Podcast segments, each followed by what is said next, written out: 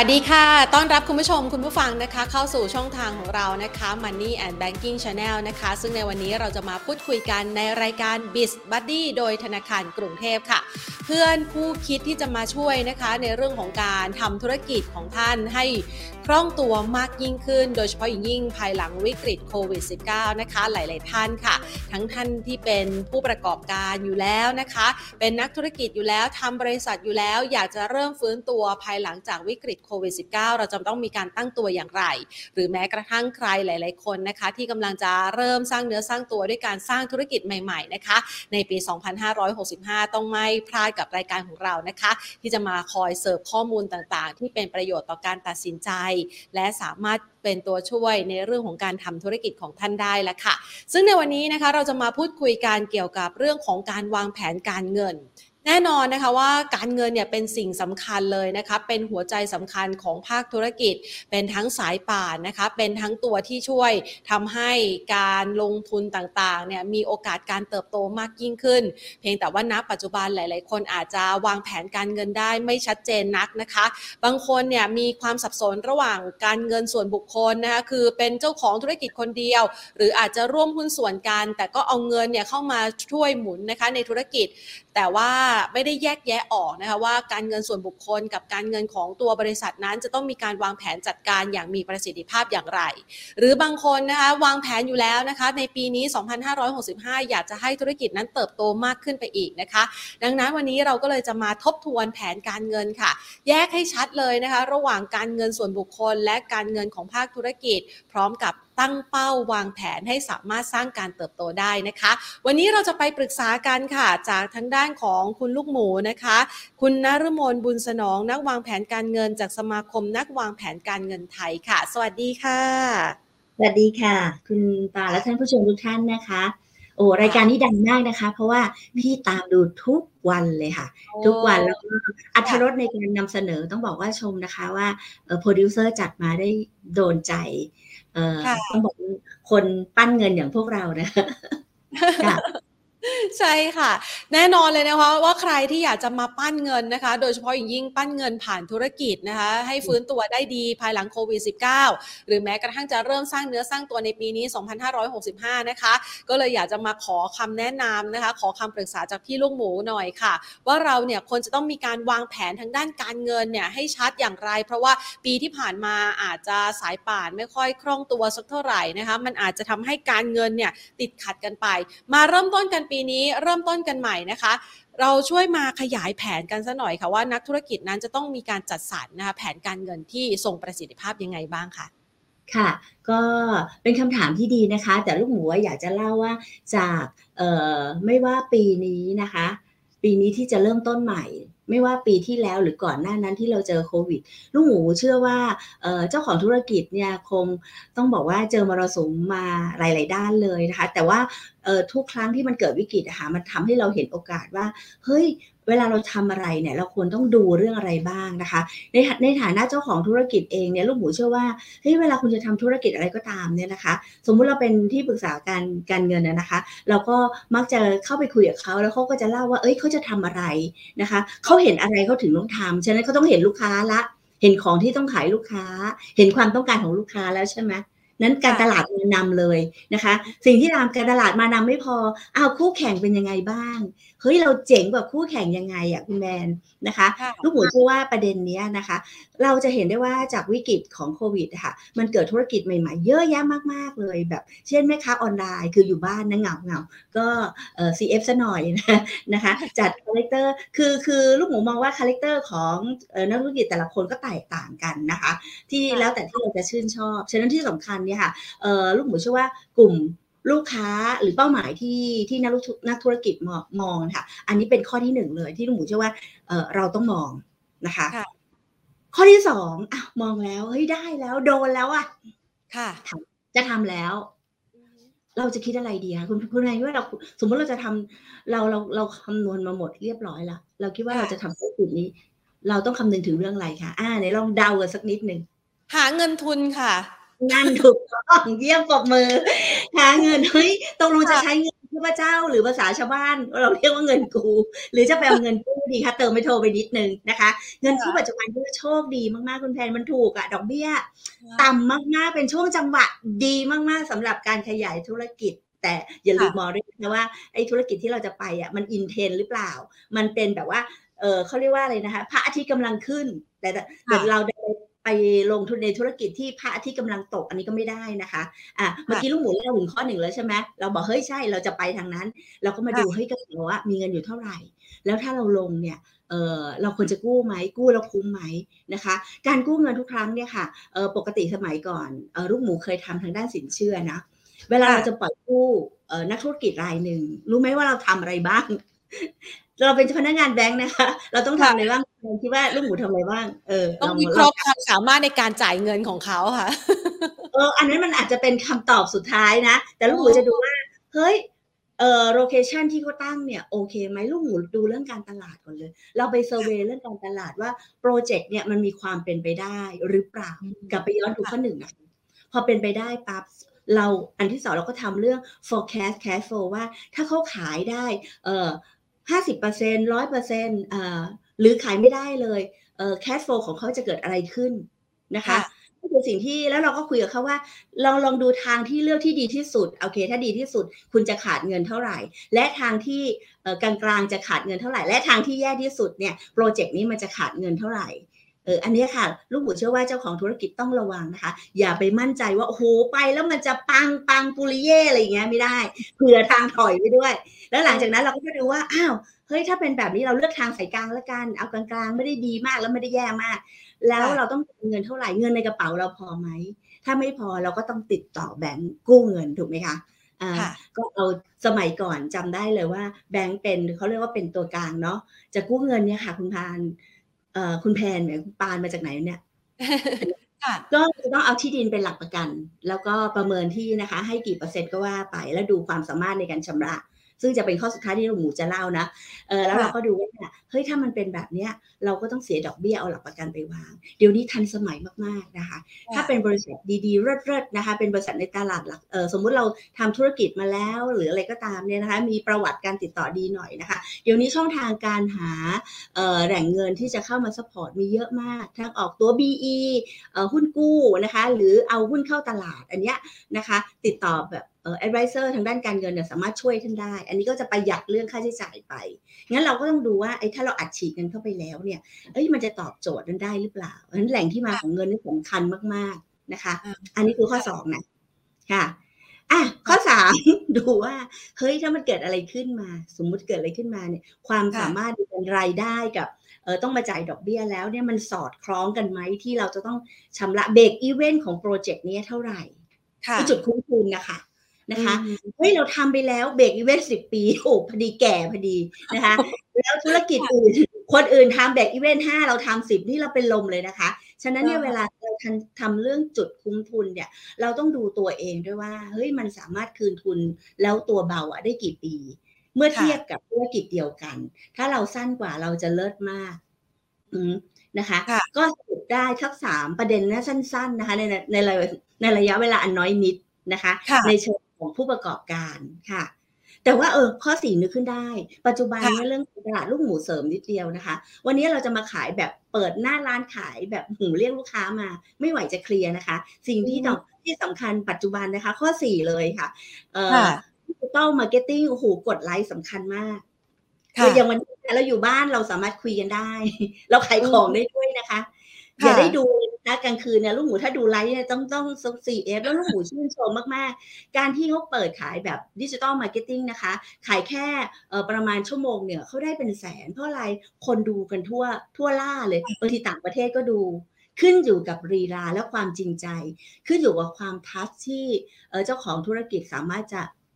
ทำให้ลูกค้าเนี่ย ศรัทธาได้เหมือนกล่องสุ่มของพระเจ้านั่นเองนะคะ อันนี้ลูกหมูเติมนะคะ ข้อสี่นี่สำคัญมากปัจจุบันนี้นะคะค่ะนะคะก็ต้องมากันพร้อมเลยนะคะ ทั้งเรื่องของการเงินทั้งช่องทางการตลาดที่ดีนะคะ หรือแม้กระทั่งเราต้องดูด้วยว่าตัวสินค้าของเราเนี่ยจะสามารถ ไปถึงจุดคุ้มทุน หรือว่าการดำเนินธุรกิจคือต้องมองยาวล่ะนะคะ ในการวางแผนทางการเงิน ทีนี้ถ้าหากว่าเราต้องแยกแยะด้วยไหมคะว่า ในกรณีของการที่เราจะวางแผนการเงินในลักษณะแบบนี้แผนการตลาดแบบนี้เพื่อหาเงินทุนแล้วเนี่ยนะคะ บางคนเนี่ยเขามีการจัดสรรเงินส่วนบุคคล ที่อาจจะเข้ามาทับซ้อนกันตรงนี้พี่ลูกหมูจะแนะนำเขายังไงดีคะ เพราะว่าบางคนอาจจะกู้ไม่ได้ เราก็ใช้เงินตัวเองก่อนเนี่ยแหละนะคะ หรือว่าบางครั้งก็รู้สึกว่าพอใช้เงินตัวเองแล้วได้เงินงอกเงยมาก็อยากจะหยิบจับมาใช้ อันนี้เราจะแนะนำเขายังไงอะคะเขาเรียกว่ามั่วเลยค่ะ มั่วแบบภาพผสมค่ะ อันนั้นห้าม นี่นะคะจากกระบาดตัวน้ามันทำไม่ได้อย่าแบบนั้น อย่างอย่างเช่นเนี่ยค่ะสมมุติเราเรามีทรัพย์สินของเราเองเป็นชื่อเรานะคะแล้วเราจะตั้งบริษัทลูกหมูอยากให้เป็นแบบนี้นะคะ อะไรเป็นของบริษัทก็คือเป็นของบริษัทอะไรคือของเราคือของเรานะคะ แล้วถ้าจะทำธุรกิจเนี่ยเวลามันเกิดอะไรขึ้นเนี่ยนะคะเออมันจะได้แยกแยกกันแยกกันล้มนะคะอย่าล้มรวมกันนะคะ ทีนี้เวลาสมมุติเนี่ยสมมุติเราเป็นเจ้าของบริษัทอย่างที่ลูกหมูอยากจะยกตัวอย่างว่าอ้าวถ้าบริษัทขาดตังค์ นะคะ แล้วบริษัทขาดตังค์คุณมาคิดว่าจะทำยังไงดีคะ ถ้าบริษัทขาดตังค์ถ้าเราเป็นอ่าแทนเอาเงิน ถ้ามีตังค์แทนก็จะเอาเงินของตัวเองเนี่ยใส่เข้าไปก่อน อ่าใช่ แล้วใส่เข้าไปแบบใส่เข้าไปตุ้มเลย หรือเปล่า หรือต้องทำอะไรกับเงินที่ใส่เข้าไป บางคนถ้าหากว่ามันจวนตัวจริงๆก็คงจะใส่เข้าไปตุ้มเลยอะค่ะ พี่ลูกหมูค่ะนั่งคิดสักนิดหนึ่งก่อนใส่นะคะ ใส่ตุ้มแน่ๆนะคะนั่งคิดสักนิดหนึ่งก่อนใส่ว่าเอ้ยฉันต้องทำสัญญานะคะ กู้เงินกรรมการนะกู้เงินกรรมการก่อนนะคะ ให้ดอกเบี้ยห้าเปอร์เซ็นต่อปีก็ได้จ่ายดอกเบี้ยทุกเดือนอะนะคะ ให้บริษัทไปแสดงว่าคอนแทคเนี่ยเงินที่เข้าไปในบริษัทเนี่ยมีแหล่งที่มาจากการกู้ยืมเงินกรรมการแล้วเห็นไหมคะอ่าแล้วกรรมแล้วทุกเดือนเนี่ยบริษัทเองก็ต้องจ่ายดอกเบี้ย ให้กับกรรมการกรรมการในฐานะบุคคลธรรมดาก็จะได้เป็น passive income นั่งเฉยๆนะคะ ก็ได้ได้เงินมาไปเที่ยวยังได้เงินเลยเพราะดอกเบี้ยมันบานเช้าและบานเย็นความสนใจอย่างนี้สุดยอดละนะคะ หรือไม่ก็ในในส่วนบุคคลเนี่ยลูกหมูบอกว่าเราพอเราแยกทรัพย์สินอะไรที่เห็นได้ชัด ถ้าบริษัทต้องการกู้เราให้กู้ ถ้าบริษัทคืนเราคืนกลับมา นะคะนะในกรณีถ้าบริษัทมีกำไรเราเป็นเราในฐานะกรรมการเนาะเราก็จะได้เงินปันผลกลับมาอะเงินปันผลมันก็เป็น passive income เราก็สามารถไปต่อยอดในตัวของเออเขาเรียกว่าการเงินส่วนบุคคลได้ ฉะนั้นแค่ง่ายๆค่ะ จะคิดอะไรก็ตามนั่งคิดสักนิด แล้วก็แยกทรัพย์สินออกมาให้เห็นเด่นชัดนะคะ มันจะได้ไม่ปัดมุนกันค่ะ เวลาวางแผนเกษียณเนี่ยมันจะได้สบายด้วย ค่ะ ซึ่งส่วนใหญ่เนี่ยคนที่ทำธุรกิจมักจะมาตกม้าตายตรงนี้แหละนะคะ ที่เอาเงินของตัวเองกับเงินของธุรกิจมารวมกัน แล้วพอล้มก็ล้มคลืนไปเลยทีเดียวใช่ไหมคะ ถูกต้องค่ะ แล้วก็เวลาเวลามันเกิดอะไรขึ้นเนี่ยนะคะ สุดท้ายเนี่ยในในการในการสมมุติบริษัทเสียหายสมมุติเลยนะคะพอเราทำธุรกิจเนี่ยการเสียหายบริษัทเนี่ยถ้าบริษัทเสียหายปุ๊บเนี่ยมันบริษัทก็มีทรัพย์สินบริษัทขายคืนนี่อะไรเนี่ยกรรมการก็รับผิดชอบตามสิทธิ์ที่กำหนดเอาไว้หนูไหมคะแต่ถ้าเราเอาไปปนกันบางทีมันจะเลื้อยเข้ามาในทรัพย์สินของส่วนของกรรมการด้วยนี่หรอไหมคะค่ะถ้าเราไม่แยก อืมแล้วถ้าเกิดว่าค่ะ เวลานักวางแผนการเงินเนี่ยค่ะ เวลาเราไปเจอลูกค้าที่เป็นบริษัทจำกัดหรือคอร์เปอเรทเนี่ยค่ะ เราจะเขาเรียกว่าคัสซิฟายทรัพย์สินก่อนนะคะ แล้วก็ปั้นรูปตัวบริษัทว่าอะบริษัทเนี่ยมันจะโกออนยังไงขาดเงินยังไง วิธีการจัดการหาเงินเราจะทำไงได้บ้างนะคะเอ่อตัวฝ่ายตัวกรรมการเองก็มีหน้าที่แค่เอ่อรับเงินเดือน รับเงินปันผลนะคะเอ่อรับส่วนถ้าเกิดเอาหุ้นเข้าตลาดก็ได้รับส่วนหุ้นขายหุ้นได้กำไรก็จะเป็นส่วนของกรรมการ แล้วเราก็จัดสรรเอ่อโฟลของกรรมการก็คือส่วนบุคคลนะคะ แหล่งที่มาของรายได้ และจ่ายจ่ายอะไรบ้าง งั้นเงินที่เหลือก็ไปลงทุนในชื่อส่วนตัว เป็นการเงินส่วนบุคคลของกรรมการคนนั้นๆ บริษัทก็ทำในรูปของบริษัทไปค่ะ แล้วในกรณีที่ถ้าเกิดว่าก่อนหน้านี้เนี่ยนะคะ ทุกคนประสบวิกฤตแหละนะคะ บางคนไม่สามารถที่จะกู้เงินได้ ก็ต้องยอมรับแหละว่าเราก็เอาเงินของเราเนี่ยนะคะ ใส่เข้าไปในธุรกิจด้วยจนมันอาจจะโพพันยุ่งเหยิง มาเริ่มต้นปีนี้ 2565 พร้อมกับภาวะเศรษฐกิจที่จะฟื้นตัวจะลืมตาอ้าปากใหม่ พี่ลูกหมูจะแนะนำเขายังไงคะในการแก้ปัญหาการเงินที่ยุ่งเหยิงจากภาคธุรกิจแล้วก็ส่วนตัวที่เคยพันกันมาก่อนหน้านี้อะค่ะ ค่ะ ก็จริงๆแล้วเอ่อวิกฤตสองปีเนี่ยค่ะทำให้ลูกหมูรู้สึกว่าสิ่งที่ต้องสำคัญอันดับหนึ่งนะคะการทำอะไรก็ตามเนี่ยค่ะ เราพยายามทำแบบพอเพียง ขออนุญาตใช้เศรษฐกิจ พอเพียงของในหลวงรัชกาลที่9นะคะ ลูกหมูเชื่อว่า ถ้าเราทำแบบพอเพียง พอเพียงไม่ใช่ว่า เอ้ย ฉันทำแค่นี้ฉันพอ คือพอประมาณกับตัวเองอะค่ะ ว่าตัวเองมีกำลังมากเราก็ทำแต่อย่าไปทำโอ้โหเวอร์วังอลังการแบบใหญ่มากเวลาล้มคืนเนี่ยมันแก้ไม่ทัน อันนี้ข้อที่หนึ่งนะคะทำแบบเศรษฐกิจพอดีตัวว่าเราทำได้แค่ไหนกำลังเราได้แค่ไหนเอาเท่านั้นนะคะ ข้อที่สองสิ่งที่ต้องดูคือความระวังว่าทุกครั้งเนี่ยค่ะ เราต้องสำรองหรือว่าเฮ้ยถ้ามันเกิดอะไรขึ้นในวิกฤตเนี่ยเราจะทำอย่างไร อันนี้ลูกหมูเชื่อว่านักธุรกิจส่วนใหญ่ไม่มองข้ามแผนเรื่องวิกฤตเศรษฐกิจ ซึ่งมันจะเกิดทุกสิบปีจะเกิดครั้งหนึ่ง สิบปีมันเกิดขึ้นมาครั้งหนึ่งซึ่งเราอะจำขึ้นใจ เพราะว่าปี 40 ต้มยำกุ้งอะค่ะพี่ลูกหมูก็ยังวัยเยาว์อยู่นะคะ อันนี้ก็เจอไปหนึ่งดอกนะคะเอ่อปี 50 ก็เฮ้ยรอรออยู่ก็เจอเบาๆนะคะ แต่ปี 60 เจอหนัก ฉะนั้นทุกรอบของ ทุกรอบของสิบปีอะจะมีวิกฤต เราก็ท่องจำไว้อ่าเราเวลาใกล้ ๆ ใกล้ๆสิบปีเรามารีวิวว่าอะไรที่เราเวอร์ไปไหมหรืออะไรไหมเราก็อาจจะจำลองว่า ถ้าเกิดอะไรขึ้นเรามีสำรองฉุกเฉินอะไรไว้บ้าง อันนี้ลูกหมูว่าสำคัญนะคะอ่าแล้วถ้าเป็นไปได้อีกเรื่องหนึ่งคือการอย่ากู้เงินเกินตัว ค่ะ กู้เงินเกินตัว อันนี้สำคัญคือพอเราโอ้คิด ใหญ่เวอร์วังอลังการ แล้วก็ไปกู้กันใหญ่เลยอะพอกู้กันใหญ่เนี่ยมันจะเป็นอุปสรรคในเรื่องของออการเวลาเกิดวิกฤตเนี่ยเราไม่มีดอกเบี้ยจ่ายเขาอะแล้วแบงก์เองก็บีบมาสุดๆเนี่ยอันเนี้ยบางครั้งเราทำให้เราขยับขยื่นหรือจัดการไม่ได้ งั้นกู้เงินแต่พอสวยพอประมาณนะคะเขาเรียกว่าดีที่จริงเนี่ยเป็นหนี้เนี่ยไม่ควรจะเกินเออไม่เกินหนึ่งนะคะ เช่นลงทุนแบบ หนึ่งเป็นหนี้ควรห้าสิบบาทไอ้ห้าสิบสตางค์อะไรเงี้ยค่ะนะคะดีไม่ไม่ควรเกิน ถ้าเราพูดถึงดีทรัพย์สินเราร้อยเนี่ยค่ะ แล้วแล้วแล้วเรามีส่วนทุนนะคะอยู่ประมาณแปดสิบนี่ก็ยี่สิบอันนี้ก็สวยนะคะ หรือส่วนทุนห้าสิบเป็นนี่ห้าสิบก็ยังสวย แต่บางคนเนี่ยทำเบอร์วางก็คือทรัพย์สินร้อยหนึ่งเป็นนี่อะแปดสิบแล้วส่วนทุนยี่สิบอันเนี้ยเวลาเกิดอะไรขึ้นเนี่ยมันจะล้มทันทีเลยนะคะ แล้วสุดท้ายเนี่ยลูกหมูเจอรอบนี้นะคะ ซึ่งแก้ปัญหาให้คุณลูกค้าเนี่ยเราเจอว่าคนส่วนใหญ่ที่รอดเนี่ยเราคนส่วนใหญ่ที่รอดคือการที่ยอมเปิดใจคุยกับแบงค์เปิดหน้าตักทั้งหมดเลยเปิดไพ่ทุกใบนะคะว่าอย่างเงี้ยแล้วจะเอาเรียงแหล่งที่มาแล้วมีทรัพย์สินเท่านี้นะคะ ยอมตัดแขนตัดขาบางส่วนเพื่อให้เดินได้อะ นะคะ เหมือนลูกหมูเคยฟังเอ่อกูรูท่านหนึ่งเขาเปรียบเทียบเหมือน เวลาเราลิงจะเก็บลูกมะพร้าวแล้วเราอยากจะจับลิงเนาะเราก็แค่เอ่อเอากล่องนะคะเจาะรูไปเนาะแล้วก็ใส่ถั่วไปลิงก็เอามันอยากกินถั่วนะมันก็เอามือเข้าไปล้วงในรูนั้นนะคะแล้วก็กำถั่ว พอกำถั่วปุ๊บมันก็ออกไม่ได้ เราก็จับลิงนั้นได้เออ concept เนี่ยลูกหมูเออเฮ้ยคือการตัดตัด อะไรบางส่วนที่ออกไปให้มันไซส์เล็กขึ้น เพื่อให้เรากิ้งไปได้เบาๆ แล้วค่อยไปเพิ่มใหม่ในอนาคต อันนี้สำคัญมากๆ กับปัญหาเวลาเราเขาเรียกว่าปรับโครงสร้างนี่นะคะ ก็ต้องหัดเรียนรู้ไว้ว่าวิธีการปรับโครงสร้างนี่จะต้องทำอย่างไร ค่ะ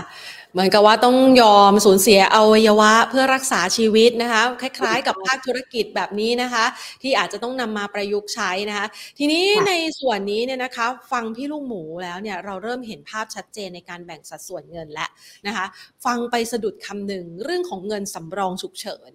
ในกรณีแบบนี้เนี่ยในช่วงที่ผ่านมานะคะหลาย ๆ คนไม่ได้มีเงินสำรองฉุกเฉินไว้สำหรับภาคธุรกิจ เราจะแนะนำเขายังไงดีคะแล้วยิ่งช่วงเวลานี้เนี่ยมันเป็นช่วงหัวเลี้ยวหัวต่อ เงินฉุกเฉินก็ไม่ค่อยจะมีเราควรจะวางแผนการเงินที่ดียังไงดีคะจริง ๆ แล้วเนี่ยเดี๋ยวลูกหมูย้อนกลับมาในถ้าเราพูดถ้าเราจำลองแบบนี้เงินฉุกเฉินเนี่ยลูกหมูขอจำลองแบบว่าการเงินส่วนบุคคลนะ ว่าเราจะอธิบายยังไงเจ้าของธุรกิจต้องไปปรับใช้เองอย่างอย่างสมมติเนี่ย ลูกหมูมีเงินเดือนสักก้อนหนึ่งสมมติเลยค่ะหนึ่งหมื่นบาทหนึ่งหมื่นบาทต่อเดือนนะสิ่งที่นักวางแผนการเงินเนี่ยเราพูดถึงเสมอเสมอว่า วันถ้าคุณตกงานหรือคุณไม่มีรายได้อะไอ้เงินก้อนนี้ค่ะ ผลตอบแทนมันอาจจะไม่มาก แต่มันทำให้คุณเป็นสเสบียงที่เลี้ยงคุณได้หกเดือน หรือปีหนึ่งสบายสบายอ่า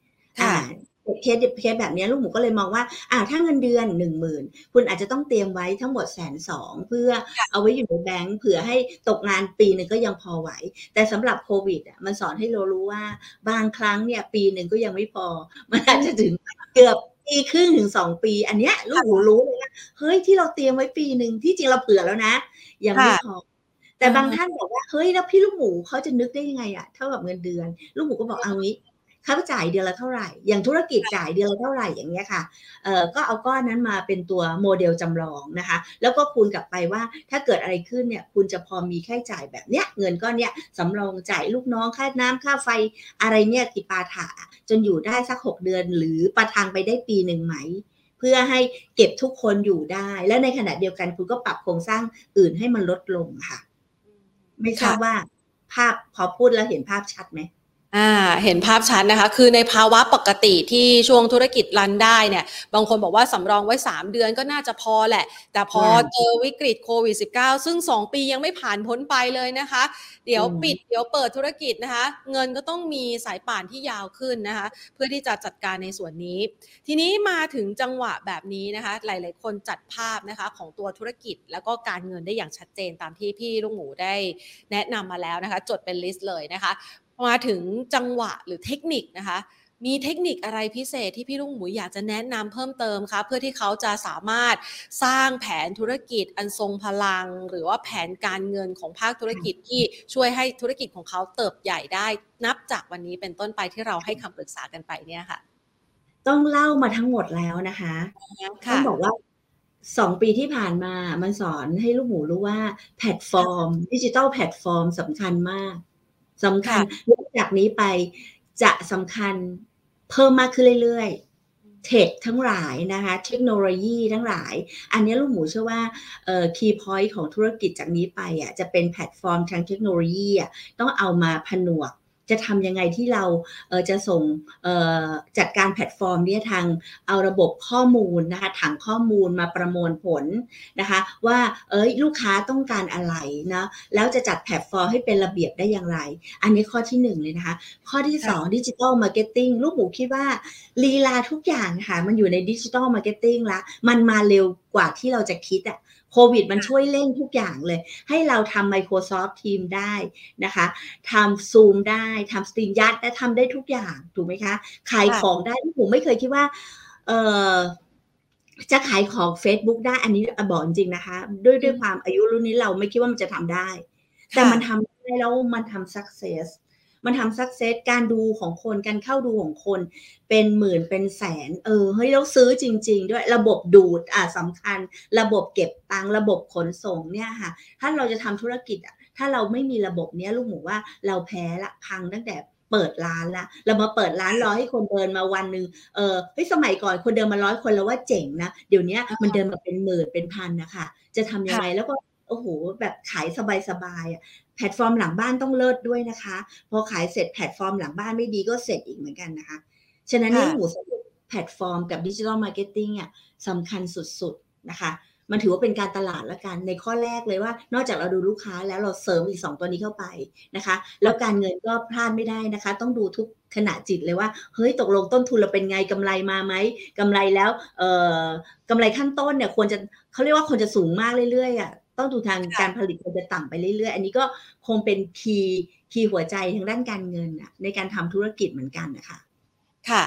นักธุรกิจต้องมีความรอบคอบนะคะ จัดสรรแผนการเงินที่ชัดเจนนะคะ แยกส่วนให้ออกเลยทั้งภาคธุรกิจทั้งส่วนบุคคลด้วยนะคะ เพื่อที่จะสามารถสร้างโอกาสการเติบโตให้กับธุรกิจในครั้งใหม่หลังวิกฤตโควิด -19 ได้ สุดท้ายนี้ค่ะ อยากจะให้พี่ลูกหมูนะคะ ฝากกำลังใจหรือว่าคำแนะนำนะคะ ให้กับผู้ประกอบการที่เคยล้มนะคะ ในช่วงที่ผ่านมา ให้เขาสามารถที่จะฟื้นตัวในปีนี้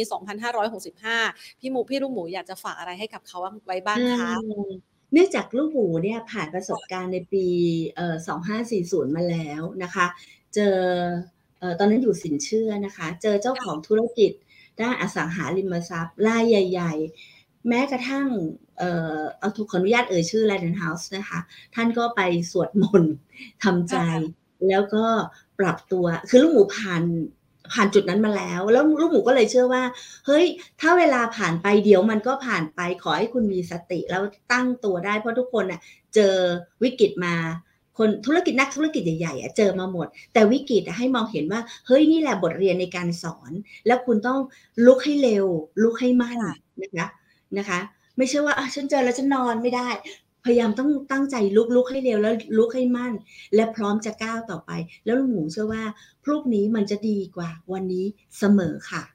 ค่ะโอ้ยนะคะ ได้กำลังใจเต็มที่เลยนะคะ แน่นอนว่าทุกวิกฤตย่อมมีโอกาส เพียงแต่ว่าโอกาสนั้นจะเป็นคนที่พร้อมนะคะ ลุกขึ้นมาสู้อีกครั้งหนึ่งนะคะ ภายหลังวิกฤตก็จะสามารถยืนหยัดได้อีกครั้งหนึ่งอย่างแข็งแกร่งนะคะ วันนี้ต้องขอขอบพระคุณพี่ลูกหมูมากเลยนะคะ ที่มาช่วยคอนซัลท์หรือว่าให้แนวทางที่จะเห็นภาพการวางแผนการเงินที่ชัดเจน เพื่อสร้างโอกาสการเติบโตให้กับธุรกิจหลังโควิด -19 เป็นต้นไปนะคะ ขอบพระคุณค่ะ ขอบคุณมากค่ะค่ะวันนี้นะคะคุณผู้ชมคะคุยกันสนุกสนานเลยนะคะ ได้เห็นภาพนะคะ ผู้ที่เคยทำธุรกิจนะคะ ย่อมรู้ดีว่าแผนการเงินนั้นเป็นสิ่งสำคัญนะคะ แต่บางคนเนี่ยอาจจะแยกไม่ชัดระหว่างการเงินของธุรกิจกับการเงินส่วนบุคคล วันนี้เนี่ยเห็นภาพชัดแล้วนะคะ ว่าท่านเองเนี่ยจะต้องให้ความสำคัญอย่างไร และแผนการเงินต้องมาพร้อมกับแผนการผลิตนะคะ แผนการตลาดที่ทรงประสิทธิภาพ และแน่นอนว่าในยุคปัจจุบันต้องไม่ลืมนะคะ ในเรื่องของเทคโนโลยีต่างๆ ที่สามารถเข้ามาช่วยสร้างให้ธุรกิจของท่านเข้มแข็ง แล้วก็เติบโตได้อย่างรวดเร็วค่ะ นี่ก็เป็นคำแนะนำนะคะที่นำมาฝากกันในรายการ b i z Buddy ในวันนี้นะคะ b i z Buddy โดยธนาคารกรุงเทพนะคะ จะมาพบกันทุกวันอังคารและวันพฤหัสในช่วงเวลาดีๆ แบบนี้ 16นาฬิกาถึง 16นาฬิกา30นาทีค่ะ วันนี้ลากันไปก่อนนะคะ สวัสดีค่ะ